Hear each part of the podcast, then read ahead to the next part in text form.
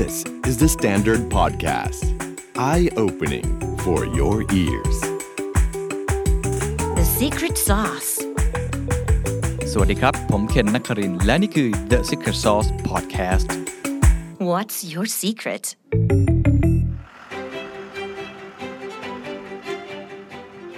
สวัสดีคุณผู้ชมทุกท่านนะครับ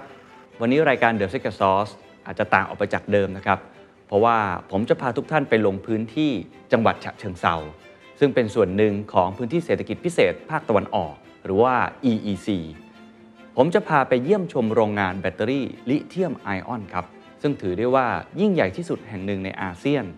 หรือที่เรียกกันว่า Giga Factory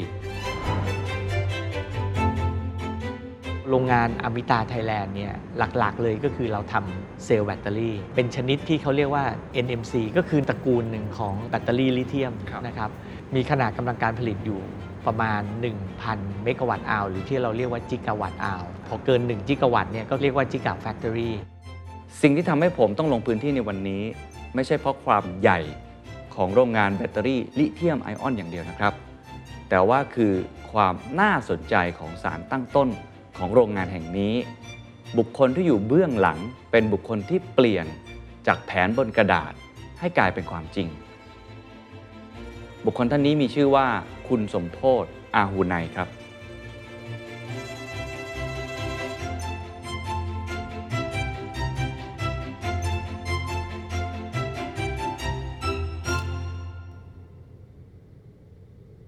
เรียกได้ว่าตอนนี้เมืองไทยมี gigafactory gigafactory ซึ่งนี่คือ giga dream ของคุณสมโภชน์มาอย่างยาวนานนะครับใช่ทีนี้ใช่อธิบายให้กับอ่าคุณผู้ชมบางท่านที่อาจจะไม่เข้าใจว่าทำไม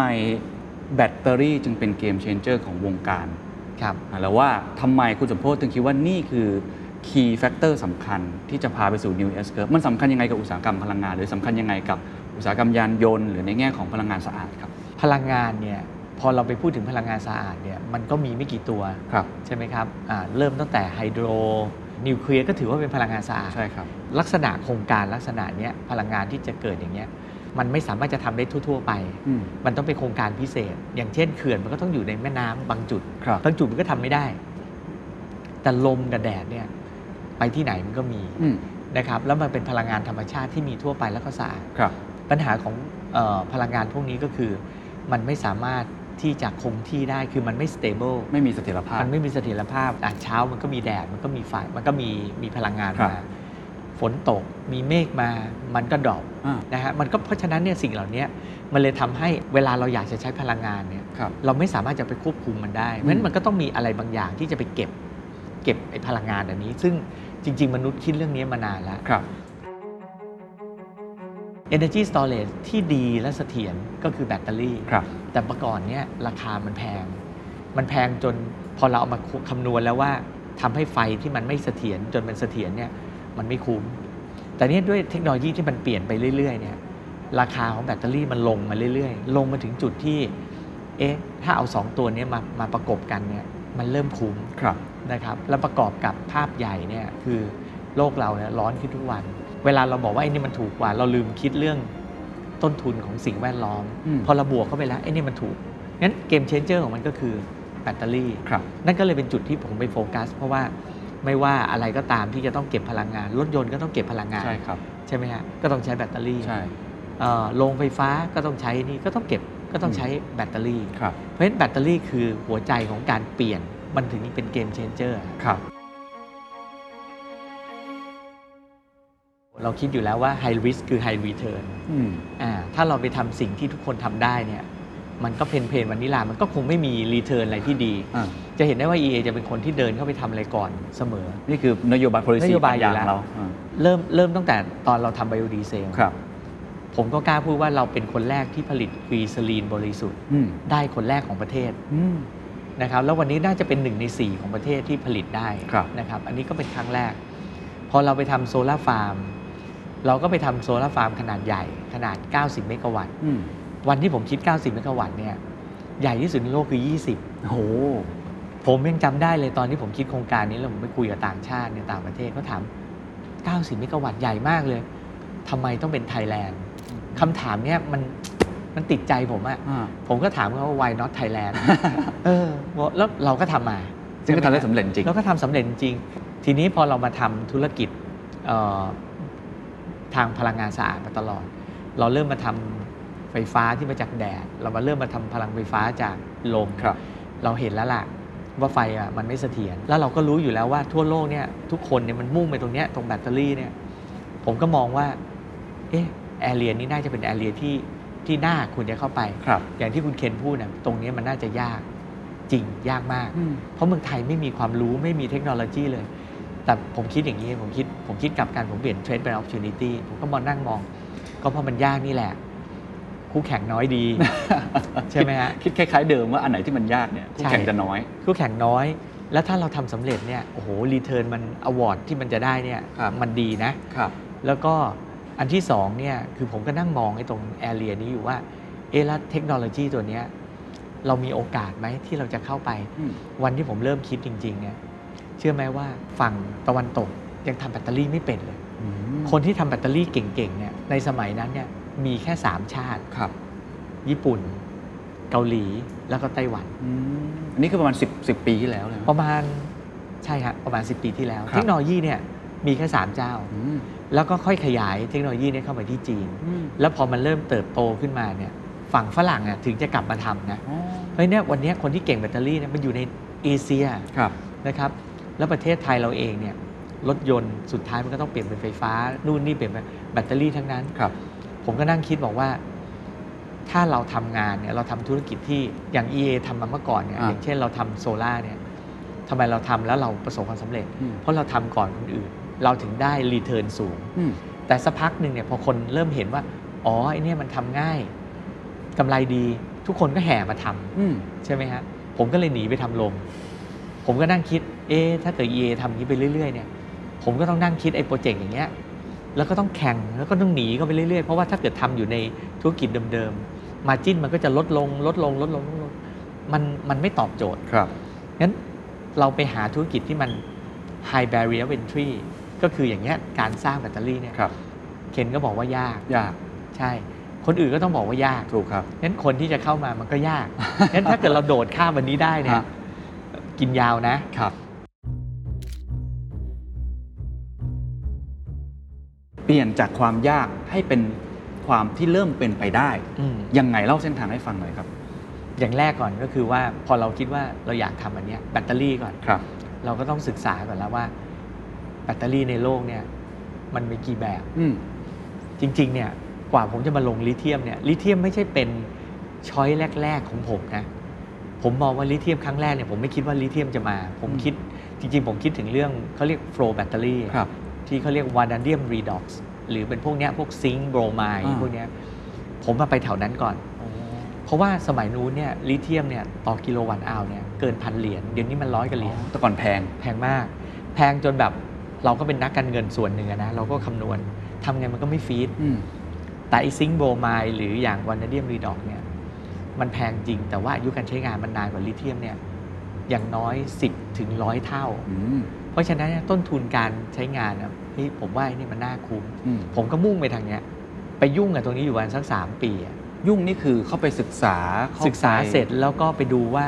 major technology อยู่ที่ไหนนะฮะแล้วเสร็จแล้วก็ตามไปดูว่า major technology อยู่ที่เนี่ยใครเป็นผู้ผลิตอืมแล้วก็ตามไป visit อืมแล้วก็พยายามจะไปร่วมทุนอ๋อเข้าไปอย่างนั้นเลยนะฮะสามเพื่อปีสามปีครับเดินไปเนี่ยแหละ แต่เราก็ไม่ได้ปิด ปิดตัวเองนะว่าเราจะไปทางนี้แล้วเราจะไม่มองทางอื่น ระหว่างเดินเนี่ยมันก็ได้ยินเสียงอันนู้นมาเทคโนโลยีนี้เข้ามาอลูมิเนียมเข้ามาzinc เข้ามาโซเดียมเข้ามาคือเข้ามาหมดอะอืมเรารู้ว่าแบตเตอรี่แต่เราไม่ได้ปิดว่าเราจะทำนี้เราก็เปิดสแกนเหมือนครับเราสแกนเรดาร์ครับเดินไปเดินไปเดินไปเอ๊ะไอบริษัทที่เราอยากจะเข้าไปเนี่ยทำไมมันค่อยๆ ล้มละลายไปทีละอันสองอัน เราก็ sense แล้วว่า หรือมันไม่ใช่อ่า คือ market มันตอบเองอะว่าไอเนี่ยใช่หรือไม่ใช่ใช่หรือไม่ใช่ อืม แต่ขนาดเดียวกันเนี่ยไอ้แบตเตอรี่ลิเธียมเนี่ยเฮ้ยทำไมมันมันโตขึ้น จากตอนแรก ๆ ที่อาจจะดูไม่ใช่ ดูไม่ใช่ แล้วมันก็เริ่มโตขึ้นโตขึ้น แล้วราคามันก็ลงมาเรื่อยอืม ๆ ผมก็มาถึงจุดหนึ่งปั๊บเราก็โปรเจกต์ได้แล้วว่าเฮ้ยอย่างนี้ไม่ใช่ละ มันถึงจุดตัดอะจุดตัดที่บอกว่าถึงแม้ว่ามันจะทนสู้อีกอันหนึ่งไม่ได้ อืม แต่ เนื่องจากราคาที่มันลงมา มันทำให้เกมมันพลิกแล้ว ธุรกิจเนี้ยเกิดละ ตอนนั้นตอนนั้นอยากท่านนึงว่า confirmation มาจากไหนครับ จากตัวเอง จากคนรอบข้าง จากการศึกษา นักวิชาการ หรือว่าหน่วยงานอะไร อ๋อ เริ่มต้นเลยเนี่ย แน่นอนก็คือผมมาทำวิจัยแน่ๆ แล้วก็ผมเป็นจริง ๆ พื้นฐานผมเนี่ยผมเป็นนักวิจัยนะอ๋อผมเป็นคนชอบทำรีเสิร์ชชอบอ่าน ตั้งแต่เด็ก ๆ อะไรอย่างนี้อยู่ ใช่ ผมก็อ่านอ่านเสร็จปั๊บ แล้วเราก็มาต่อภาพ analyze ฮะ มันก็จะได้ทฤษฎีอะไรบางอย่างออกมาพอได้ทฤษฎีเสร็จเราต้อง confirm อ่าวิธี confirm ที่ดีก็คือหา expert เราก็ค่อยๆดูสิว่าเรื่องเนี้ expert คือใครอืมแล้วเราก็พยายามไปเจอคนพวกนี้สิอืมไปเจอบ้างหาพับ l ิเคชันบ้าง พอเราไปได้ confirm จาก expert ว่าไอสิ่งที่เราคิดอะไม่ผิดอืมเราก็ go โอ้ก็เลยตัดสินใจเลยว่ามาทางนี้แล้ว ใช่ ตอนนั้นมันมีเสียงอื่นๆรบกวนไหมครับ เช่นอะตอนนี้คนก็พูดกันเยอะ solid state บ้างแหละ หรือบางทีฝั่งค่ายญี่ปุ่นใหญ่ๆเองเขาบอกว่าเขาไปไฮโดรเจนมากกว่า มันก็มีหลายเรียกว่า narrative แล้วกันว่าคนคิดว่าอันนี้น่าจะเป็นนวัตกรรมใหม่ๆเพราะว่าก็กำลังแข่งขันกันอยู่ใช่มีใช่มีคนอื่นมาพูดอย่างนี้เยอะไหมครับแล้วคิดยังไงครับอ๋อมีครับเพราะว่าเทคโนโลยีพวกนี้มันมาหมดการการจะเก็บ Energy มันไม่ใช่เก็บในแบตเตอรี่ได้อย่างเดียวครับอย่างที่คุณเคนพูดบอกว่าเก็บในรูปของไฮโดรเจนก็ได้เอาอืมน้ำมาแยกเป็น เป็นก๊าซไฮโดรเจนครับแล้วเอาไฮโดรเจนเนี่ยแปลงกลับมาเป็นไฟฟ้าครับการเก็บในไฮโดรเจนก็คือการ energy storage ชนิดหนึ่ง ตอนนี้เทคโนโลยีพวกนี้มีหมดอะฮะ curve อัตราเร่งต้นทุนมันที่ลดลงเนี่ยมันสูงมาก มันทำให้ลิเธียมมันน่าสนใจอืมจนทำให้เราเห็นว่าไอ้เทคโนโลยีตัวอื่นเนี่ยมันเกิดลำบาก แล้วก็เผอิญเนี่ยผมโชคดีผมเป็น engineer ด้วย บางทีเนี่ยการที่มี engineer concept มันทำให้เราเห็นอะไรบางอย่างอย่าง เช่นผมยกตัวอย่างครับไม่ใช่ต้นทุนแบตเตอรี่อย่างเดียว ต้นทุนในการเก็บเนี่ยก็คือ สมมติเราเอาของเนี่ยเอาพลังงานใส่เข้าไปในแบตเตอรี่ร้อยหนึ่งเนี่ยพอเราต้องการแบตเตอรี่นะพลังงานออกมาเนี่ยเชื่อไหมครับว่าแบตเตอรี่ลิเทียมเนี่ยมันดึงพลังงานกลับมาได้ 99%เลยคือมัน loss แค่หนึ่งเข้าใจแล้วแต่ถ้าเป็นไฮโดรเจนเนี่ยนะครับเอาเข้าไปเสร็จนะฮะคือเอาน้ำเนี่ยเอาพลังงานใส่เพื่อแยกเป็นไฮโดรเจนครับแล้วไฮโดรเจนกลับมาเป็นไฟฟ้าใหม่เนี่ยผมว่าเหลือไม่ถึง 40 แล้วทำไมต้องลิเทียมครับ ผมก็นั่งคิดแล้วผมก็ไปถามคนนะแล้วเข้าใจน่าจะถูกหลักก็คือว่าเวลาเราเรียนหนังสือเราเรียนเรื่องเคมีเนี่ยมันจะมีตารางธาตุอยู่นะใช่ครับ มีหมู่หนึ่งหมู่สองหมู่สามหมู่เจ็ดฮะตารางธาตุเนี่ยลิเทียมเนี่ยคือตารางธาตุหมู่หนึ่งอืมเวลาตารางธาตุเวลาเขาเรียงเนี่ยเขาเรียงยังไงฮะเขาเรียงตามจำนวนโปรตอนที่อยู่ในอะตอมอ่าใช่ครับใช่ครับอ่าใช่ไหมเพราะฉะนั้นในในตารางธาตุหมู่หนึ่งก็คือในวงสุดท้ายเนี่ยมีอิเล็กตรอนหนึ่งตัวอืมนั้น ถ้าไปดู molecular weight คือดูน้ำหนักโมเลกุลเทียบกับอิเล็กตรอนน้ำหนักอิเล็กตรอนเนี่ยลิเทียมเนี่ยมี electron density ต่อหน่วยของอะตอมครับสูงที่สุด ก็หมายความว่าตัวที่ทำให้เกิดไฟฟ้าคืออิเล็กตรอนใช่ไหมฮะในต่อหน่วยที่เล็กๆเนี่ยมีจำนวนอิเล็กตรอนเยอะที่สุดเข้าใจก็แปลว่ามันเก็บพลังงานได้ดีที่สุดทำน้อยได้มาก ใช่ และตัวนี้เป็นตัวที่เป็นของแข็งตัวเดียว ที่ตัวแรกรองจากไฮโดรเจน เพราะฉะนั้นมันไม่มีอะไรในตารางธาตุที่ดีกว่านี้แล้วอะโอ้โหแบตเตอรี่ลิเธียมไอออนครับถือได้ว่าเป็นกุญแจสำคัญเป็น game changer ของวงการพลังงานในมุมมองของคุณสมโภชน์แต่ว่าโจทย์ที่ยากกว่านั้นคือการเปลี่ยนความคิดให้กลายเป็นความจริง เปลี่ยนจากการเป็นแค่จินตนาการ กลายเป็นการลงมือทำ เทคโนโลยีมันดีมันมาทางนี้แน่นอน ถามต่อแล้วเราอะมีคุณสมบัติจะเป็น winner มันได้ไหมเออถูกถูกไหมฮะไม่ใช่ว่าเทคโนโลยีมันดีแล้วเราจะเป็น winner ใช่เราอาจจะไม่ใช่ winner ก็ได้ถูกครับงั้นก็ต้องนั่งคิดอย่างแรกก่อนก็ต้อง acquire เทคโนโลยีให้ได้ครับก็ไปหาก่อน หาจนเจอ Amita เนี่ยอืมที่ไต้หวัน เพราะอะไรฮะอย่างที่ผมบอกคุณเคนสามประเทศในโลกที่เอ่อมีเทคโนโลยีจริงๆเนี่ยคือสามประเทศเนี้ก็คือญี่ปุ่นเกาหลีและไต้ไต้หหวัวันนญี่ปุ่น Panasonic ขายดีเป็นไทยน้ำเทท่าเขาจะหุ้นกับผมไหมไม่หุ้นแน่นอนแล้วแบรนด์เขาก็ดังอยู่แล้วด้วยถูกไปหา LG Samsung EA คือใครไม่รู้จักอืมเฮ้ยไต้หวันนี่น่าสนใจเพราะอะไร มีเทคโนโลยีเหมือนสองประเทศเลย แต่ไม่มีแบรนด์ตัวเองงั้นเทคโนโลยีเนี่ยมันมีแบรนด์แต่มันไม่มี market เออประเทศนี้น่าสนใจอืมผมก็ไปทัวร์สิ ไปหาว่าเทคโนโลยีดี ๆ อยู่ที่ไหนครับแล้วก็ที่นี่เนี่ย มีสถาบันวิจัยชั้นนำของโลกที่แบบใน top five ของโลกอยู่คือ E3 เนี่ยอืม ITRI เนี่ยงั้นผมมองว่าประเทศเนี้น่าสนใจ เพราะว่าอะไรเขาน่าจะเปิดใจนะผมก็ใช้ concept ง่าย ๆ เลย คุณมีเทคโนโลยี แต่คุณไม่มีตลาดอืมแต่ประเทศไทยอะมีตลาดพเพราะประเทศไทยรวมกับอาเซียนนี่คืออาเซียนฟรีเทรดครับ600 ล้านคนนะอืมอืมอืมอืม600 ล้านคนเนี่ยมี GDP เนี่ยเท่ากับอินเดียอืมไม่เล็กนะครับ ถามว่าไต้หวันจะขายคนในนั้นน่ะ20ล้านคน จะขายได้สักเท่าไหร่ มาขาย 600 กันไหมอืมโชคดีฮะเจอ แล้วเขาก็โอเคเขาก็โอเค แต่ว่ายังไม่มีคน approach เขาในมุมนี้ เพราะว่าไม่จมีริง ๆ อันนี้เรียกได้ว่าเป็น hidden gem เหมือนกันนะถูกเทคโนโลยีขั้นสูงแล้วยัง OEM อยู่ แล้วยังไม่มีแบรนด์ของตัวเอง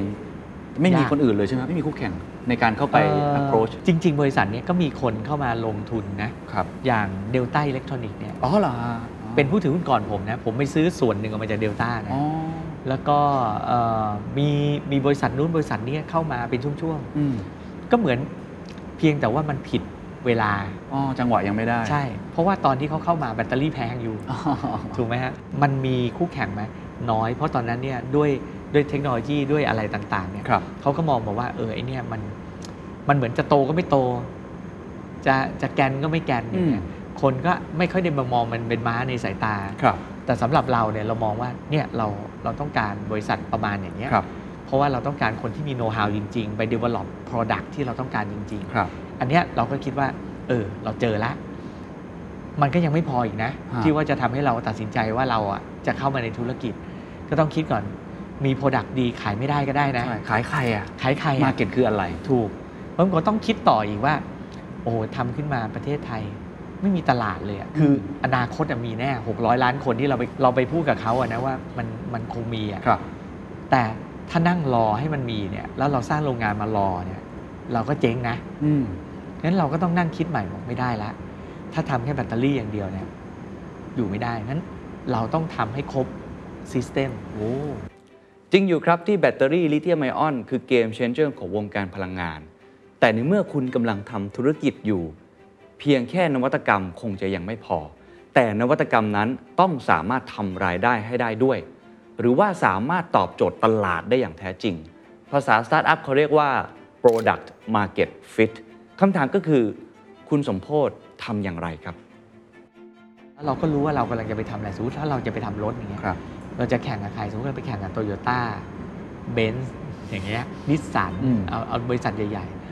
นั่งนึกเนี่ยยังนึกไม่ออกเลย ว่าเราจะไปสู้เขายังไงจริงครับเขามี engineer เป็นพันๆคน มี network มี service center มีทุกอย่างมีแบรนด์เล c คอนดิชั่นผมก็คิดไม่ต่างกับคุณเคนเนี่ยก็คือว่าอะไร ผมก็เชื่อว่ามันยาก แต่เอ๊ะมานั่งคิดมันก็มี segment อื่นนี่ที่เราน่าจะพอเข้าไปได้อืมอย่างเช่น segment ที่เป็นรถเชิงพาณิชย์อ๋อรถขนส่งของอ่าต่างเพราะว่ารถเชิงพาณิชย์เนี่ย อันแรกที่ผมชอบพูดเรื่อยๆเลยคือ คนขับไม่ใช่เถ้าแก่ คนที่เป็นเถ้าแก่ไม่ได้ขับๆเออฉะนั้นวิธีการเลือกรถเนี่ยมันตัดความรู้สึกออกหมดเลยอืมมันเป็นเรื่อง logic เป็นฟังก์ชัน มันเป็นฟังก์ชันว่าความคุ้มเอ้ยอันนี้คุ้มไหมทนไหม อันเนี้ย engineer ทำได้อืมจริงครับ สวยไหมภูมิใจไหม อันนี้เรื่อง marketing นะอันนี้อาจจะไม่มีมากไม่มีไม่มีเยอะมาก ไม่มีแล้ว เพราะฉะนั้นเนี่ยก่อนที่เราจะไปถึงขั้นนั้นเนี่ยเราต้องเอาแค่อ๋อทน และคุ้มให้ได้ก่อนอันนี้น่าจะพอทำได้ อันนี้พอทำได้ก่อนทีนี้พอบอกเราพอทำได้เสร็จบอก เราก็ยังสู้ฮีโน่อีซูซูไม่ได้นะเราก็ยังสู้แมนของเยอรมันไม่ได้ แต่ไอ้ด้วย game changer ของแบตเตอรี่นี่แหละ มันยังไม่เห็นมีใครเนี่ย ผมก็นั่งไปนั่งศึกษามาว่าครับเออไม่เห็นมีใครทำรถไฟฟ้ารถใหญ่เลยอืมสังเกตไหมฮะครับเอาแม้แต่อีลอนมัสเนี่ยถ้าเราไป search ดูเนี่ยเราจะเห็นเลยว่าอีลอนมัสพูดถึงเรื่องจะทำรถ รถหัวลากครับไฟฟ้าครับผมว่าตั้ง 4-5 ปีมั้งอืมยังไม่มีสักคันเลยอ่าเห็นมีพวกอะไร Cybertruck อะไรแบบนั้นก็มาเป็นคอนเซ็ปต์คอนเซปต์ออกมาโชว์คันหนึ่งอืมแล้วก็ไม่เคยออกมาอีกเลยอืมอืมผมก็นั่งคิดสิ่งเหล่านี้แหละ ผมก็นั่งคิดว่าทำไมมันไม่ออกครับพออ่านข่าวไปเรื่อยๆ เราก็จะเริ่มเห็นว่า เอ๊ะไอ้รถใหญ่ๆเนี่ย คนส่วนใหญ่ชอบจะใช้อะไรใช้ไฮโดรเจนอ๋อทำไมต้องใช้ไฮโดรเจน อ๋อหนึ่งก่อนไฮโดรเจนเติมเร็ว สองไฮโดรเจนเนี่ยมี energy density คือมีความจุพลังงานเนี่ยเทียบกับแบตเตอรี่เยอะกว่าอืมอืมอืมเติมเร็วแล้ววิ่งได้ไกลกว่าอืมอืมอืมคนก็เลยคิดว่าไอ้รถใหญ่ ๆ ที่มันมีต้องใช้พลังงานเยอะๆเนี่ยไปทางนี้ดีกว่าครับ ซึ่งเขาก็ถูกนะ ไม่ได้ผิด แต่ผมมาเป็นคนคิดว่าอะรถเล็กใช้แบตเตอรี่รถใหญ่ใช้ไฮโดรเจนใช่ไหมอ่าแต่ผมบอกว่าอ้าวแล้วมันกึ่งเล็กกึ่งใหญ่ล่ะ มันอาจจะใช้ แบตเตอรี่ก็ได้อืมถูกไหมฮะถูกครับ ผมก็เลยไปนั่งคิดคอนเซปต์กลับมาอีก ผมเป็นวิศวะ ผมก็นั่งคิด เอ๊ะแล้วถ้าเกิดแบตเตอรี่เนี่ย เราสามารถทำให้มันชาร์จเร็วขึ้นล่ะ ถ้าเราทำให้มันชาร์จเร็วขึ้นได้เนี่ย มันก็อาจจะไปแทนไฮโดรเจนบางส่วนได้ใช่ไหมใช่ครับ นั่นคือสาเหตุที่ผมจับตลาดนี้เสร็จแล้วผมก็ลงไปเน้นว่า เราต้องทำให้แบตเตอรี่เราอะชาร์จได้เร็ว แล้วฟาสแล้วก็ทนด้วยนะ เพราะว่าปกติแบตเตอรี่เนี่ยเวลาคุณชาร์จเร็วๆอะแบตเตอรี่จะเสื่อม เราไปซื้อแบตเตอรี่ในตลาดเนี่ยตอนเนี้ยไปซื้อยี่ห้อไหนมาก็ได้ ถ้าเราไปชาร์จเร็วๆ เสื่อมเร็วมากอืมเสื่อมเป็น exponential เลยนะอืมทำไมผมต้องทำโรงงานแบตเตอรี่ เพราะผมต้องทำแบตเตอรี่ที่ชาร์จเร็วแล้วเสื่อมช้าแล้วแล้วสิ่งที่คุณสมโพศคิดนี่มันเหมือนเป็นกระบวนการคิดในเชิงนวัตกรรม นี่คือ real case best practice นะครับ ทีนี้ก็เลยอยากถามเพิ่มนิดนึงไอ้ตรงรูปได้ยังไงว่า market ที่มีไอ้ตลาดมันใช่หรือเปเอล่า อรถเชิงพาณิชย์นี่อ๋อ นี่ขายได้จริงเหรอครับ เพราะว่าในประเทศไทยก็มีอยู่เต็มไปหมดหลายแบรนด์อยู่เต็มไปหมดเราจะไปสู้เขาได้ยังไง ก็อย่างที่ผมบอกว่าไอ้ตลาดรถเชิงพาณิชย์เนี่ยมันเป็นตลาดที่ผมว่ามันใหญ่พอนะครับประเทศไทยเนี่ยมีรถเชิงพาณิชย์อยู่ล้าน3 0 0แสนคัน ปีหนึ่งเนี่ยมีจดทะเบียนใหม่ประมาณ 80,000 คัน มันอาจจะดูไม่ใหญ่สำหรับ 20 ล้านคันของประเทศไทยที่มีทั้งหมด แต่สำหรับบริษัทที่กำลังจะเริ่มทำเนี่ยผมว่ามันใหญ่พอ 80,000 คันเนี่ยคันละเท่าไหร่3ล้าน2 4 0 0 0 0ล้านแล้วต่อปีอืมเพราะฉะนั้นตลาดมันใหญ่พอสมควรครับ แล้วด้วยวอลลุ่มมันเนี่ยผมคิดว่ามันทำให้เกิด Economy of Scale ได้ ทีนี้ผมมานั่งมองว่ามันแมทช์ตรงที่ว่ารถพวกนี้ consumption energy consumption มันสูงงั้นเนี่ยถ้าเราไปใช้ไฟฟ้าได้เนี่ยถ้าเรา break through เรื่องนี้ได้เนี่ยประหยัดเลย มันจะประหยัดทันทีเลย ใช่ไหมฮะแล้วเผอิญเนี่ย ทุกคนไม่เชื่อว่ามันทำได้กีมันคือทุกคนยังไม่เชื่อว่ามันทำได้ ยังวิ่งไปที่ไฮโดรเจนอยู่ ผมก็มองว่าไอ้ตรงเนี้ยมันเป็น opportunity หรือเปล่างั้นผมก็เลยลงไป explore ต่อ explore อันแรกก็คือแบตเตอรี่ใช่ไหมว่าคอนเซปต์ก่อนต้องมีแบตเตอรี่ที่ชาร์จเร็ว ตัวรถ drivetrain ไม่น่ายาก engineering ทำได้ครับ แล้วก็ต้องมี charging system ที่สามารถชาร์จอันนี้ได้ครับอันเนี้ยยากอีกอันหนึ่งอืมผมก็เดินไปหา target ผมก่อน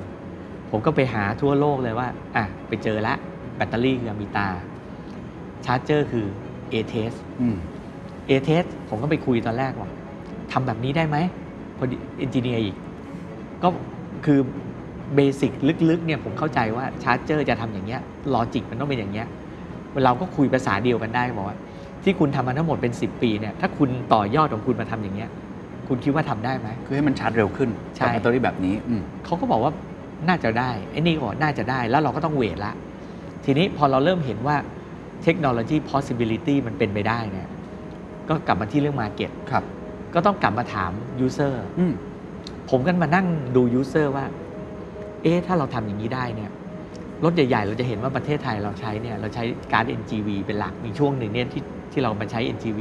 โหแถวยาวเลย ผมก็คนก็จะบ่นว่าต่อแถวนาน เวลาชาร์จทีคันหนึ่งผมก็ไปนั่ง สำรวจแหละครับ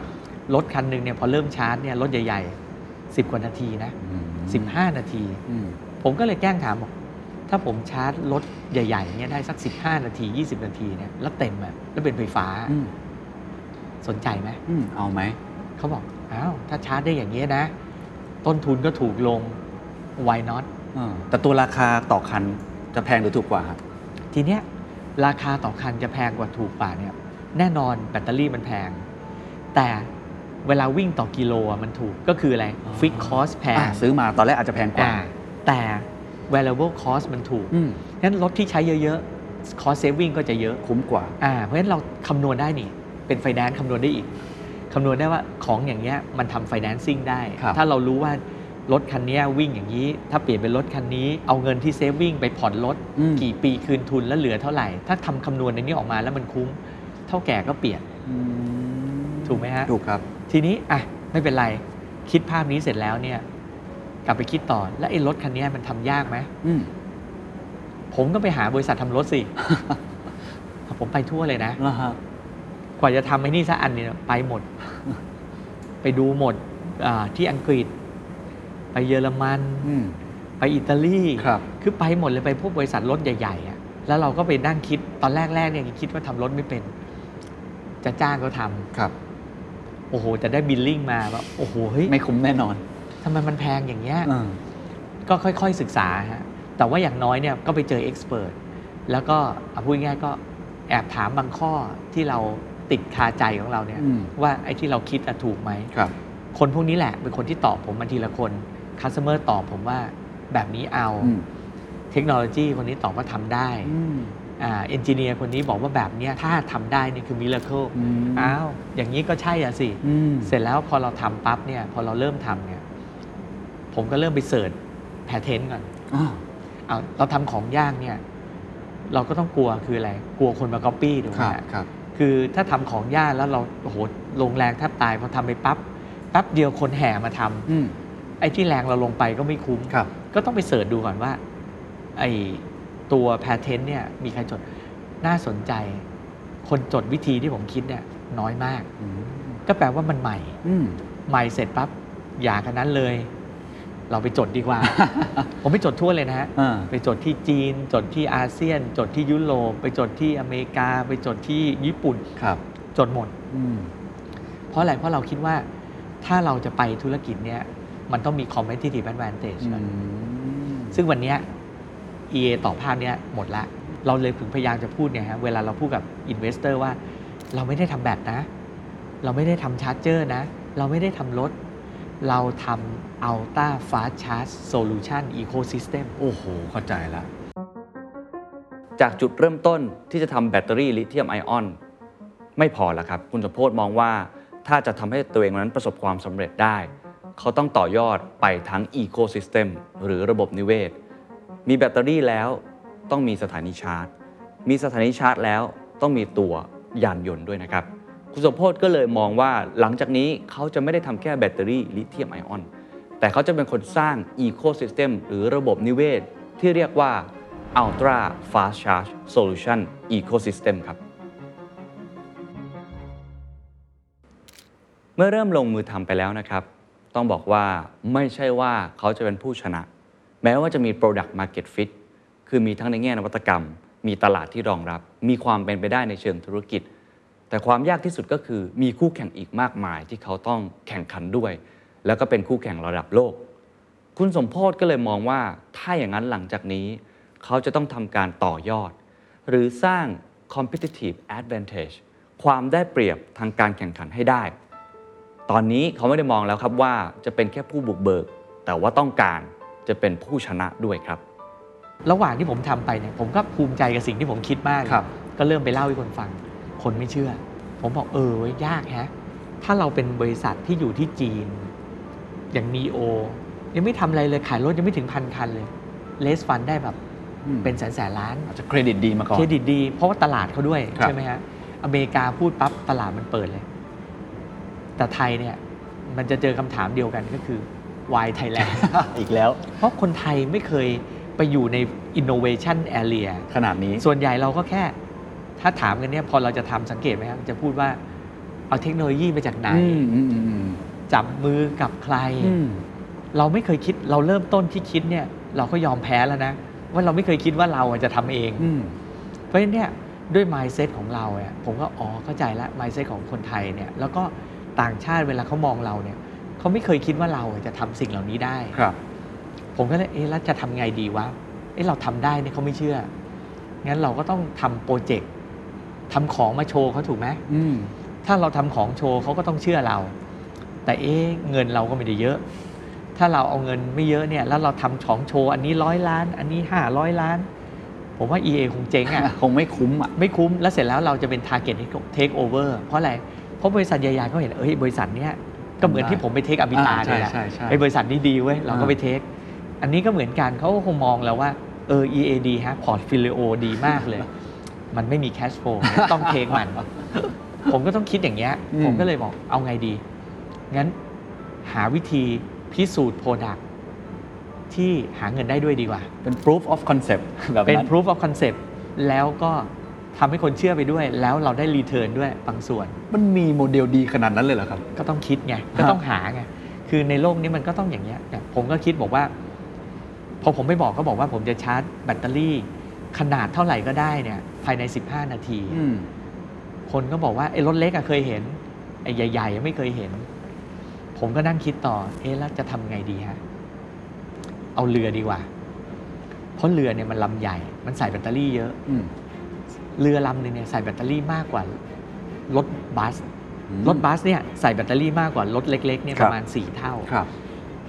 เรือเนี่ยใส่มากกว่ารถรถบัสเนี่ยอีก 3 เท่า โอ้โห ใหญ่ดี ใช้พลังงานเยอะ เยอะ เอาไว้นี่แล้ววะ แล้วกระบวนการผลิตอะไรเราทำได้อยู่แล้วไม่ยาก อ่า มันก็เป็นตอนที่ผมสร้างรถเนี่ยในหนึ่งทีมงานของผมเนี่ยบางส่วนเนี่ยมาจากคนสร้างเรือ มันอยู่ในมืออะ คือคนนี้ เขาทำเรื่องเรือมาตลอดชีวิต อันนี้คือบังเอิญป่ะฮะบังเอิญตอนตอนเริ่มเนี่ยไม่ได้คิดจะทำเรือ แต่ว่าไม่มีคนทำรถ เพราะว่าการทำรถเนี่ยต้องเป็นวิศวกรโครงสร้างใช่ไหมฮะอืมผมก็พยายามหาวิศวกรโครงสร้างที่โดนผมหลอกให้มาช่วยกันทำอะก็ได้กลุ่มนี้มาก็เขาเขาเชื่อเขาเชื่อว่าว่าสิ่งเนี้ยเกิดเขาก็สร้างโครงสร้างมาเขาก็บอกเออก็ทำรถก็ทำโครงสร้างก็ใช้โปรแกรมเนี่ยแหละครับคำนวณเหมือนกันอือืมเขาก็เลยย้ายมาทำแต่พอผมจะไปทำเรือผมไปบอกโอ้ยนี่หมูเลยเนี่ย หลับตาก็นึกออกเลย อืมเพราะเขาทำมาตลอดชีวิต อ่าแต่เอาเอาไอ้ไอ้ ultra fast charge system ผมใส่ ครับ ผมใส่แบตเข้าไปเนี่ยเกือบ 1 เมกะวัตต์เอาคือ 800 กิโลวัตต์เอาเนี่ยผมเชื่อไหมผมชาร์จเรือลำเนี้ย20 นาที โอ้ใช้ power 3.2 เมกะวัตต์ โอ้เร็วมาก เร็วมาก นี่นี่คือผมเชื่อว่าเนี่ยเป็นครั้งแรก ๆ ของโลกนะ ครับ แต่พอผมทำอันนี้ได้เนี่ยหนึ่ง ผมก็ทำเรือที่มันประหยัดพลังงานสวยด้วยอืมก็เก็บเงินไปได้บ้างไม่ได้บ้างอันนี้ก็โอเคขายด้วยก็ได้ return ครับคราวนี้พูดได้เต็มปากแล้วว่าทำได้จริง ultra fast charge เราเนี่ยทำได้จริง ๆ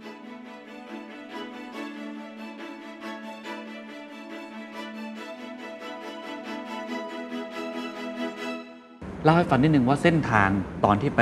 เทคโอเวอร์อมิตามากว่าจะมาถึงตรงนี้เนี่ยผ่านอะไรมาบ้างการสร้างโรงงานมันยากแค่ไหนครับโอ้ยากครับ เพราะว่า หนึ่งก่อน เราไปเทคเขาเขาก็ยินดีร่วมกับเรา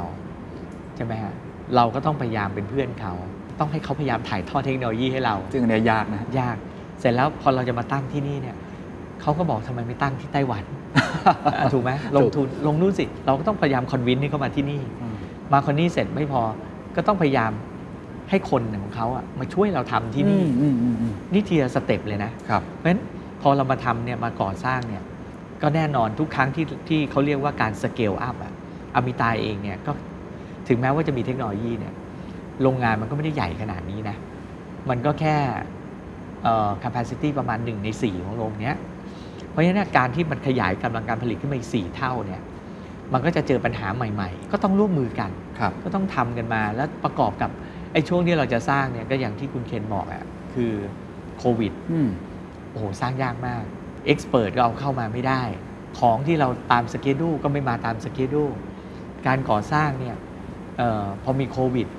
ก็กลัวอีก ถ้าเกิดมีใครติดคนหนึ่งแพลนหยุดเลยนะครับ construction site ต้องหยุดครับสิ่งเหล่านี้เราต้อง manage risk ทุกอย่าง แล้วด้วยเวลาที่เราบอกว่าเราต้องทำให้ได้เนี่ยมันก็ทำได้สองทางคือยอมยอมแพ้ก็คืออะร้อยโควิดดีขึ้นแล้วค่อยมาก็ไม่เป็นไรครับแต่พวกผมเลือกบอกไม่ได้เราต้องทำให้ได้อืม แต่เขามาไม่ได้อะสอนทางซูมได้ไหม แต่เราก็คิดในใจบอกว่า เออมันก็เป็นเสี่ยงความเสี่ยงนะ แต่มันเป็น opportunity ที่ทำให้มันมีเหตุผลที่เขาจะสอนเราไงอืมเข้าใจแล้วก็คุณมาไม่ได้คุณสอนเราหน่อยสิถูกไอ้ไอ้นี่อันนี้ถามนิดหนึ่งครับ คือแสดงว่าจริง ๆ การ transfer ความรู้เนี่ย ไม่ง่ายใช่ไหมครับไม่ง่ายผมผมทราบมาว่าการที่ประเทศไทยเป็นศูนย์กลางในการผลิต ตัวชิ้นส่วนยานยนต์หรือประกอบเนี่ย เราไม่ค่อยได้ความรู้จากจาก ญี่ปุ่นด้วยซ้ำคือเหมือนเขาทำเป็นไกด์ไลน์มาแล้ว เราก็ทำตามผมเข้าใจถูกไหมฮะอันนี้ไม่เหมือนเลย อะนี่ผมเล่าให้คุณฟังเลยนะ อะ เราไม่ได้โน้ตฮาวเท่าไหร่นะทำรถทั้งคันเนี่ยเขาเขาบอกว่ามีแบบอย่างเงี้ยให้เราทำโมแบบเนี้ยไปสแตมป์เรามีหน้าที่สแตมป์สแตมป์สแตมป์สแตมป์สแตมป์แล้วชิ้นหนึ่งเราได้กี่บาท อืมนี่อุตสาหกรรมเรานะ อืม อะเก่งขึ้นมาอีกนิดนึงคนไทยเริ่มเห็นว่าอะโมมาจากเมืองนอกแพง ลองทำบ้างแล้วไปเสนอญี่ปุ่นได้บ้างอะ แต่ชิ้นส่วนที่แพงๆในรถเนี่ย คนไทยไม่ได้ทำนะอืมอืมเขาเก็บไว้ของเขาเขาเก็บเครื่องยนต์อย่างเงี้ย ถึงจะผลิตในประเทศไทยเนี่ยเราลองไปดูชื่อผู้ถือหุ้นดิ99%เนี่ยถือหุ้นโดยต่างชาติ ไม่ได้ถือหุ้นโดยคนไทย อืมเพราะฉะนั้นเทคโนโลยี แล้วเคยได้ยินในอุตสาหกรรมรถยนต์ไหมที่บอกมันมี tier หนึ่ง tier สอง tier สาม ครัม บครับครับ ลองไปดูสิฮะ คนไทยที่ไปอยู่ tier หนึ่ง tier หนึ่งหมายถึงว่า สมมุติว่าเป็นบริษัทรถยนต์เนี่ยเขาจะซื้อกับคนนี้ก่อน และไอ้คนนี้อาจจะไปซื้อคนนี้ต่ออืมเป็นทอดทอดทอดทอดครับเนี่ย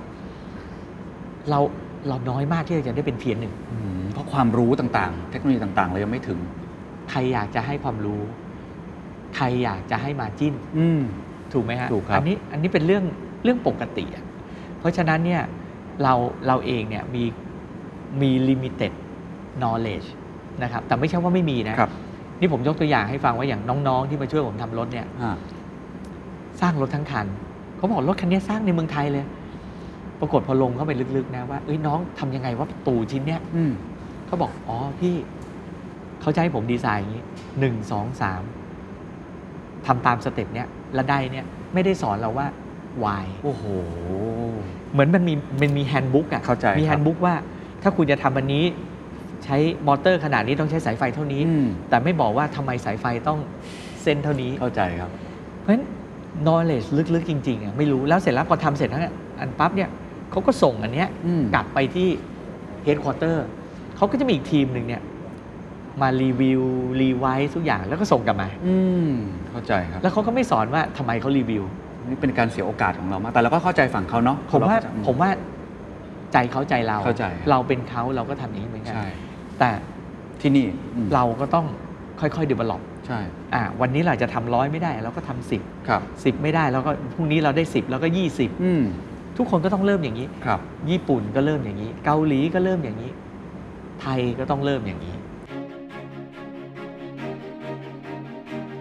เล่าให้ฟังที่ที่นี่หน่อยครับ การทานเฟอร์ความรู้ผมก็จะได้เดินชมเนี่ยจะเห็นเลยนะว่า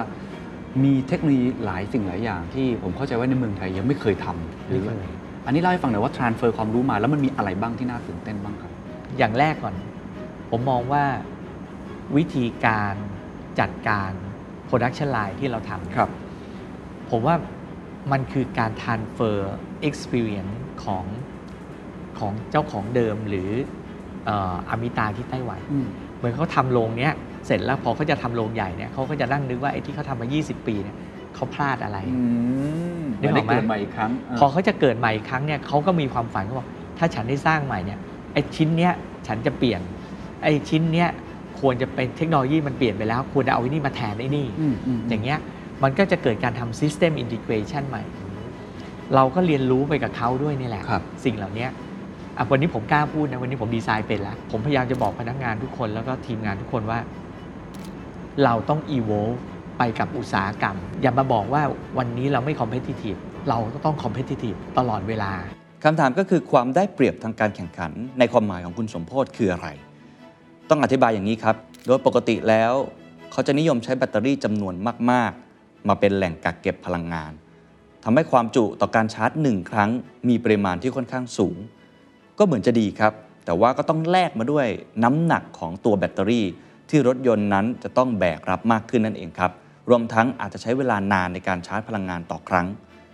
คุณสมโภชน์มองตรงกันข้ามครับ แทนที่จะใช้จำนวนแบตเตอรี่ เขาใช้ความเร็วครับ เขาใช้วิธีการออกแบบให้แบตเตอรี่นั้น สามารถชาร์จพลังงานได้ถึง 80%โดยใช้เวลาเพียง 15 นาที นั่นทำให้ผู้ใช้งานครับไม่มีความจำเป็นจะต้องแบกรับภาระที่เกิดขึ้นจากน้ำหนักของแบตเตอรี่ ก็สามารถชาร์จพลังงานได้อย่างรวดเร็ว และนี่คือความหมายของคำว่า ความได้เปรียบทางการแข่งขันของคุณสมโพศครับ ทีนี้อันนี้พูดถึงเรื่อง characteristic ของแบตเตอรี่ครับ เราก็ต้องคิดบอกว่า เอ้ยไม่ได้ ในแง่นี้ด้านหนึ่งแล้ว เราจะทำไงให้โรงงานเราเนี่ยมีต้นทุนการผลิต ถูกลงเรื่อยครับๆนะครับ ถูกลงเรื่อยๆ เพราะฉะนั้นเราจะต้องเรื่อง engineering เนี่ยเรื่องการทำ process อืมเรื่องการทำ machinery การทำ econo- economy of scale ครับการทำ backward คือ vertical integration สิ่งเหล่านี้เราทำอยู่นะเราเราเอาบริษัทโลกเนี่ยชั้นนำของโลกมาดูว่า เวลาเขาลงทุนเนี่ยเขาลงทุนต่อจิกะวัตต์อะเขาใช้เงินเท่าไหร่อืมเราจะทำยังไงให้ต้นทุนของเราเนี่ยเท่าเขาหรือต่ำกว่าครับถูกไหมฮะเพราะเราจะทำแบตก้อนหนึ่งเนี่ย raw material ถ้าราคาเท่ากัน โรงงานแพงกว่า แบตเราก็แพงกว่าอืมแต่ถ้าเราทำ raw material ให้เท่าเขาได้ ทำโรงงานให้ถูกลงได้ เราก็จะเก่งขึ้นถูกขึ้น competitive ขึ้นครับ แล้วทุกๆ จิกะวัตต์ที่เราโตขึ้นไปเนี่ยเราต้องเก่งขึ้นและถูกขึ้นประสิทธิภาพมากขึ้น เพราะฉะนั้นคุณสมโพศก็เลยต้องแวะเวียนมาที่นี่ประจำแล้วก็เดินตรวจงานตลอด เพราะก็ต้องอยากเข้าใจทำอย่างนั้นโปรเซสทั้งหมดต้องทำแล้วก็เพื่ออืมมาเก็บปัญหาอืมปัญหาคือตัวที่เราทำทำให้เรา solve ในในอนาคตใช่ไหมคครัรับ แล้วก็ขนาดเดียวกันเนี่ยสารตัวไหนเราก็มานั่งวิเคราะห์ว่าในแบตเตอรี่เนี่ยร้อยเปอร์เซ็นต์เนี่ยอันไหน มีราคาแพงครับนะครับ บางทีมันอาจจะแพง เพราะว่ามันมัน bulky คือมันมันใหญ่ค่าขนส่งมันแพงเราก็อาจจะไปคุยกับผู้ผลิต พอเรามี volume เยอะๆเราบอกคุณมาตั้งใกล้ๆเราไหมโอ้โลจิสติกในการขนของจะได้หายไป แล้วก็แบ่งกำไรกันโอ้ใช่ไหมฮะหรือสารตัวไหนที่มันเป็นสารที่เป็น secret เนี่ยเอ๊ะถ้าเราไปทำได้ตัวเนี้ยมันจะลดต้นทุนเลยนะเนี่ยเราก็ต้องไปมองอย่างเงี้ยฮะเพื่อที่จะลดต้นทุน ของแบตเตอรี่เราลงเรื่อยๆ ในขณะเดียวกันเนี่ย characteristic ที่เราบอกว่าเราดีเนี่ยเราก็ต้องพยายามทำให้ให้เอ่อมันดีขึ้นไปอีกอืมนะครับเอ่อต้นทุนเนี่ยจะถูกลงได้เนี่ยตอนหน่วยจะทำไงทำให้เครื่องจักรวิ่งเร็วขึ้นได้ไหม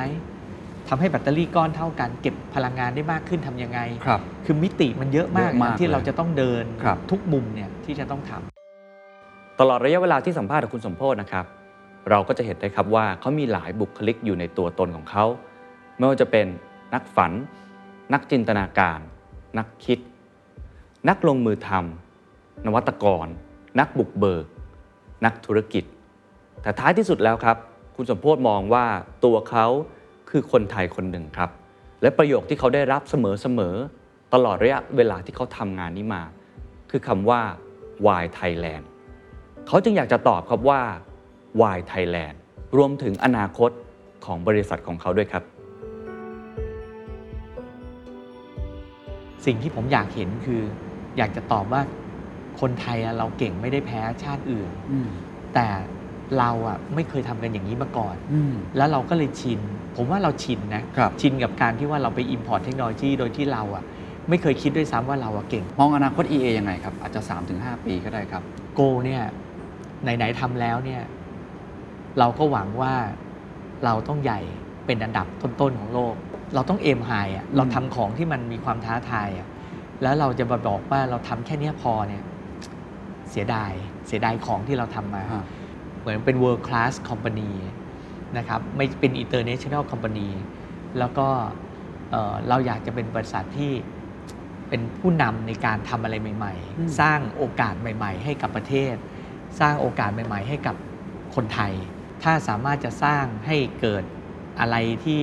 สังคมมันดีขึ้นได้เนี่ยเราก็จะทำเอ่อผมพูดคำนี้มานานแล้วว่า ชื่อภาษาอังกฤษของ EA เนี่ยคือวิชั่นที่เราอยากจะเป็นนะครับ พลังงานบริสุทธิ์คือบริษัทที่เราเริ่มคือวันที่เราเริ่มทำธุรกิจเนี่ยเราเริ่มทำธุรกิจจากพลังงานสะอาดครับ เราก็เลยตั้งชื่อมันว่าพลังงานบริสุทธิ์ แต่วิชั่นของเราเนี่ยเราอยากจะเป็นบริษัทที่ ตามชื่อฮะ energy absolute จริงๆเนี่ยถ้าแปลแปลจริง ๆ มันไม่ได้แปลว่าพลังงานบริสุทธิ์ มันแปลว่าความบริสุทธิ์ที่มีพลัง จริงครับ จริง ๆ มันต้องเป็น absolute energy ถูกครับถูกไหมฮะแต่นี่คือความตั้งใจของเราอ๋อตั้งแต่วันแรกที่ founder ตั้งบริษัทนี้มาว่า เราอยากจะเป็นบริษัทที่คือพูดง่ายๆเรามีความบริสุทธิ์ใจอะเรามีความตั้งใจที่จะทำสิ่งดี ๆ ให้เกิด แล้วเรามีพลังด้วยนะอืมงั้นสิ่งที่เราจะทำในอนาคตเนี่ย มันไม่ได้จำกัดตัวเราเลย ที่เราจะต้องทำแค่พลังงาน ครับ วันนี้เราก็เริ่มกระดึบกระดึบมาทำอะไรฮะ มาทำ transport อืมยานยนต์ต่างๆถูกไหมฮะงั้นในอนาคตเนี่ยถามบอกว่าแล้ว EA จะทำอะไร ผมบอกผมไม่มี boundary อะไรก็ได้ที่ทำแล้วมันดีนะครับ สังคมดี บริษัทดี แต่ไม่ใช่เพ้อฝันนะ แล้วต้องมีจุดมียุทธศาสตร์ในการที่จะเดินไป เราทำหมดอืมครับ นะครับมีคำแนะนำอะไรกับบริษัทที่เขาจะทำในลักษณะแบบนี้ ในมุมของตัวเองจะทำยังไงให้บริษัทสเกลได้แบบ EA ทำยังไงให้พนักงานเองคนทำงานเองเนี่ยสามารถเดินไปพร้อม ๆ กับเราได้ครับความยากที่สุดหรือว่าโอกาสคืออะไรคือมันต้องตีโจทย์ให้แตก ว่าสิ่งที่เราทำอย่างตะกี้ที่ผมเล่าให้คุณเทนฟังเนี่ยว่ากว่าผมจะคิดว่าผมทำเรื่องเนี้ยผมผมทั้งกล้าแล้วผมก็กลัว ใช่ไหมฮะผมกลัวไปหมดเลย ถ้าถ้าคุณเคนฟังผมดีๆเนี่ยอืมคือผมกลัวเจ๊งอะ่ะว่างั้นเถอะ พอเราคิดอย่างเงี้ยเราก็จะคิดนั่งคิดนอนคิด คือถ้าเราคิดเยอะๆ ตอนทำปัญหาก็น้อยอืมถ้าเราคิดน้อยเรารีบลงไปทำเดี๋ยวเราก็ต้องไปแก้ปัญหาหน้างานมันก็จะยากขึ้นครับผมก็มองว่าอันเนี้ยเป็นสิ่งที่ผมพยายามย้ำเรื่อยๆว่าต้องกล้าและกลัวในเวลาเดียวกันอืมมนุษย์ทุกคนมันจะมี character อะของตัวเองอย่างเช่น คนนี้เป็นนักบุกเบิก คนนี้เป็นนักบริหารใช่คนนี้เป็นนักจัดการนะฮะมันก็จะมี character ของตัวเอง แต่บริษัทเนี่ยในแต่ละยุคแต่ละสมัยเนี่ยตอนที่มันเล็กๆ มันก็เป็นแบบหนึ่ง ตอนมันขนาดกลางมันก็เป็นแบบหนึ่ง มันเหมือนมนุษย์นะฮะเกิดแก่เจ็บตาย มันถึงบริษัทบางทีทำไมมันโตแล้ว มันถึงจุดหนึ่งเนี่ยมันถึงจะเริ่มเสื่อมอืมจะทำยังไงให้ DNA เนี่ยมันคงอยู่กับบริษัท มันชาเลนจ์มาก เพราะว่าคนที่จะทำอย่างนี้ได้เนี่ย ผู้นำต้องรู้จักปรับตัว ต้องยอมรับความจริงว่า อย่างวันเนี้ยอายุเราเปลี่ยนไปแล้ว จะไปแข่งกับเด็กมันแข่งไม่ได้ ต้องยอมรับก่อนคุณสมมติยอมรับเหรอะผมยอมรับ ผมยอมรับวันนี้เนี่ย ผมเริ่มรู้สึก อันนี้ผมพูดจริงๆว่า เมื่อก่อนผมฟังอะไรเนี่ยผมปุ๊บทัน ผมเริ่มรู้สึกว่าเด็กรุ่นใหม่ๆเนี่ย ผมเริ่มมีแกลบนะแล้วฮะแต่ผมก็ยังฟังเขาเข้าใจนะอ่าฮะแต่ผมเริ่มรู้แล้วว่า อีกไม่นานแกลบนี่คือแกลบเรื่องไม่ใช่ไม่น่าใช่แกลบเรื่องความรู้ใช่ไหมฮะ หรือเป็นแกลบเรื่องความรู้ด้วย มันเป็นมุมมองดีกว่าอ๋อมันเป็นมุมมองเหมือนกับว่าของชิ้นหนึ่งเนี่ยเรามองเนี่ยบอกว่าสวย แต่คนอีกคนบอกมันไม่สวยแล้วนะอ่าๆวิธีคิดเขาเปลี่ยนเขาเปลี่ยนแล้วฉะนั้นนี่แหละคือ future market อืมอืมอืมเขากำลังจะเป็น majority ของตลาด ครับ สิ่งเหล่านี้มันคือ challenge ที่ว่าเราจะทำยังไงให้องค์กรเนี่ยมันอาจจะทำให้มัน dynamic นะฮะเพราะฉะนั้นคนที่จะทำตรงนี้ได้เนี่ยก็คือผู้นำ ผู้นำต้องเปลี่ยนอืมเพราะฉะนั้นผมก็ต้องเปลี่ยน ถึงวันหนึ่งผมก็ต้องยอมรับว่าผมก็ต้องไปอืมเราต้องไปในเวลาที่เหมาะสม ไม่ใช่ไปเวลาที่เขาไม่อยากได้เราอืมอืมอืมสิ่งเหล่านี้ต้องเกิดหมดนะครับ เพราะฉะนั้นผมก็หวังว่าเอออยากสร้าง ไม่ได้อยากสร้างบริษัทอะอยากสร้างสถาบันที่มันที่มันที่มันอยู่แล้วแล้วมันมันมันสร้างประโยชน์ให้กับสังคมได้สร้างอะไรให้กับคนไทยได้เยอะครับๆเอาพูดกันตรงๆอะนะฮะด้วย ด้วยเวลที่ผมมี ผมก็มาจากครอบครัวไม่ได้มีอะไร เยอะแยะ มาถึงขั้นนี้เนี่ยก็ถ้าพูดตรงๆ ก็ไกลเกินฝันนะครับ สิ่งที่ผมได้มาก็ได้มาจากประเทศนี้แหละ มาเป็นสมโพธิมามาจากอะไรสิ่งแวดล้อมที่มันเป็นประเทศไทยอย่างเนี้ยคนที่อาจจะชอบผมบ้าง ไม่ชอบผมบ้าง แต่มันก็หล่อหลอมให้กลายเป็นนายสมโพธิวันนี้ ผมก็คิดว่าถ้าเราเข้าใจสัจธรรมข้อพวกนี้แล้วใช้มันให้เป็นประโยชน์แล้วก็เผื่อแผ่และดิส i บิวได้ มันจะเป็นประโยชน์อืมอยากทำตรงนี้ให้เกิด แล้วก็อยากเอา EA เนี่ยแหละ เป็นบริษัทแรกที่ที่สามารถจะทำตรงนี้ขึ้นมาเกิดได้ ความฝันธุรกิจ นวัตกรรม การสร้างความได้เปรียบทางการแข่งขัน คือเรื่องราวที่ผมคุยกับคุณสมโพศนะครับ แต่ดูเหมือนเมื่อเราคุยไปเรื่อยๆครับคุณสมโพศก็เริ่มที่จะเปิดเผยเรื่องราวอีกมุมหนึ่ง ซึ่งเป็นเรื่องที่สำคัญสำหรับตัวตนคนคนหนึ่งมากๆ นั่นก็คือเบ้าหลอมของชีวิตประสบการณ์ สิ่งที่เขาฝ่าฟันมา ผมคิดว่านี่จะเป็นเรื่องราวที่คุณอาจจะไม่เคยได้ยินที่ไหน จากปากของคุณสมโพศครับครับความฝันสูงสุดแล้วกันนะครับก่อนหน้านี้เราพูดถึงความฝันของตัวบริษัท แต่สำหรับคุณสมโพศเองที่ก็ต้องบอกว่าพอถึงวันเวลาหนึ่งก็คงต้องต้องเกษียณอืมใช่ไหมครับคุณสมโพศเองก็บอกเริ่มรู้สึกแล้วว่าจังหวะบางอย่างเนี่ยเริ่มช้าลงและหรือว่าอ่าการ ตามคนรุ่นใหม่อะไรต่างๆ มันเริ่มคิดไม่เหมือนกันอะไรมากขึ้นเนี่ยคิดว่าอยากจะอยากจะทำอะไรให้กับสิ่งที่เราตั้งใจไว้กับความเป็นห่วงของเราที่มีต่อประเทศเนี่ยมีอะไรที่อยากจะส่งต่ออะไรบ้างครับฟังดูแล้วมันอาจจะดูแบบนามธรรมแบบมันไม่น่าจะเกิดขึ้นอะไรอย่างเงี้ยนะฮะแต่ว่าผมพูดอย่างนี้ดีกว่าว่า ชีวิตผมเนี่ย สูงสุดผมก็เคยมาแล้ว ลงไปถึงนรกผมก็เคยมาแล้วกว่าผมจะมาถึงตรงเนี้ย อืม คือผมผ่านร้อนผ่านหนาวมาเยอะ เออเคยเอามาพึกษ์ครึ่งตัวก็เคยมาแล้วอืมเคยคิดจะโดดตึกตายก็เคยมาแล้วอืมนะครับ ผมผ่านอุปสรรคในชีวิตมาเยอะ อืมจนผมคิดว่าผมเข้าใจว่าชีวิตคืออะไร สุดท้ายทุกคนเนี่ย มาในเนี้ยก็ต้องไปผมเกิดที่นี่เนี่ย ถึงแม้ว่าพ่อแม่ผมเนี่ย อาจจะไม่ได้เกิดที่นี่ ครับ แต่ผมก็มาเป็นคนไทยที่นี่พ่อแม่ผมพูดเสมอนะเขาบอกว่าประเทศเนี้ยทำให้เราเจริญอืมเราต้องทำให้ประเทศเนี้ยคืนทุนแผ่นดินอืมคืนคุณแผ่นดินให้ได้ ผมก็คิดว่าไอ้สิ่งที่ผมผ่านประสบการณ์ทั้งร้อนทั้งหนาวมาเนี่ย มันเป็นโน้ตฮาวบางอย่างอะที่ผมคิดว่าถ้าพรุ่งนี้ผมตายไปนะ เหมือนคอมพิวเตอร์อะปิดปุ๊บไอ้ memory ที่อยู่ในสมองเราเนี่ย มันหายไปเลยนะ ใช่ น่าเสียดายมาก มันเสียดาย เรามีลูก ก็ไม่ใช่ว่าลูกหลานเราอะจะรับได้นะมันมันไม่เหมือนเราอะเพราะว่าเขาไม่ได้เกิดในสิ่งแวดล้อมแบบเราเข้าใจครับ สิ่งที่ผมอยากทำคือผมอยาก transfer เนี่ยไอ้ที่ผมเข้าใจเนี่ยอืมไปให้กับคนที่เหมาะสมอืมแล้วนำมันไปใช้ต่ออืมผมได้โอกาสจากคนอื่นมา ผมก็จะให้โอกาสอันเนี้ยกับคนอื่นนะครับ แล้วผมก็จะขอร้องคนพวกนี้ว่า ถ้าเขาได้โอกาสจากผมไปแล้วเนี่ย กรุณาไปให้โอกาสต่อๆไป EA เองเนี่ย เราเริ่มสร้างสร้าง partner program อืมคือผมคิดว่าผมทำไมผมสร้างคำว่า partner partner คือ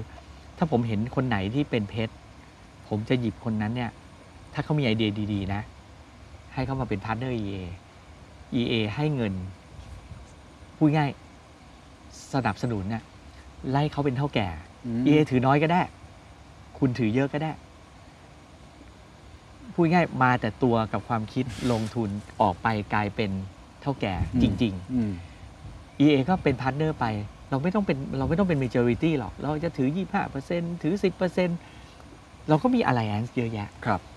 แต่ผมว่าถ้าเราทำอย่างนี้ได้เนี่ย ผมจะเป็นโรงงานผลิตอื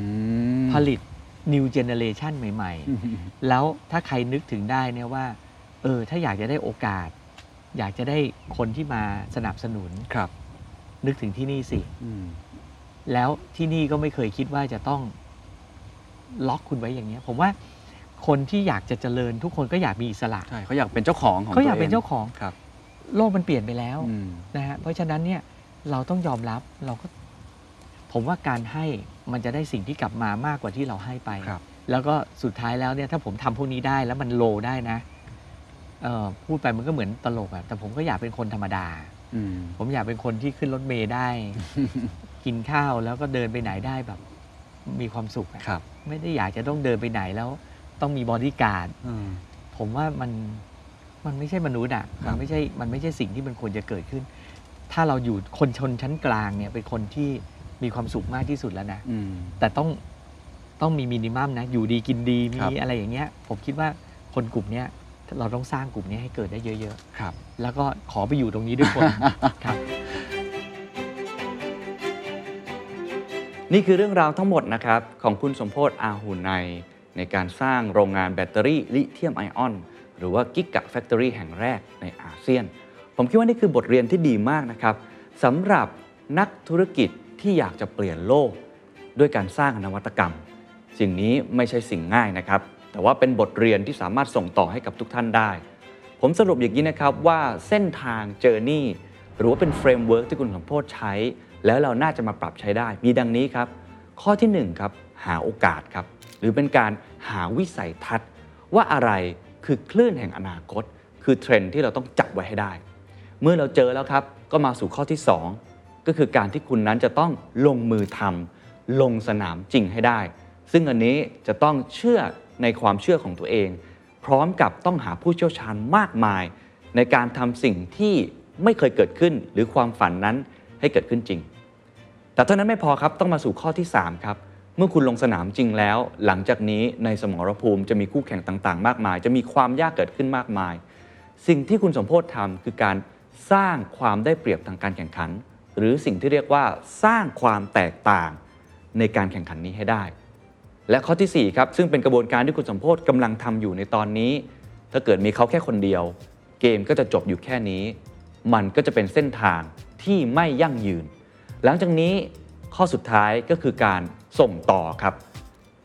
สร้างผู้นำรุ่นใหม่ สร้างผู้นำที่มีวิสัยทัศน์ตรงกับเขา เพื่อทำให้เขานั้นสืบสานสิ่งที่คุณสมโภชน์สร้างมา 4 ข้อครับ หาโอกาส ลงสนาม สร้างความแตกต่าง และส่งต่อ ผมเชื่อว่านี่คือคัมภีร์ชั้นยอดนะครับ ในการสร้างธุรกิจเปลี่ยนโลกด้วยนวัตกรรม แบบคุณสมโภชน์ อาหุนัยครับ And that's the secret sauce. ถ้าคุณชื่นชอบ The Secret Sauce episode นี้นะครับ ก็ฝากแชร์ให้กับเพื่อนๆ คุณต่อด้วยนะครับ และคุณยังสามารถติดตาม The Secret Sauce ได้ใน Spotify, SoundCloud, Apple Podcast, Podbean, YouTube และ Podcast Player ที่คุณใช้อยู่นะครับ และอย่าลืมติดตาม Facebook Fanpage The Secret Sauce เข้ามาติชมเข้ามาพูดคุยกับผมได้เลยนะครับ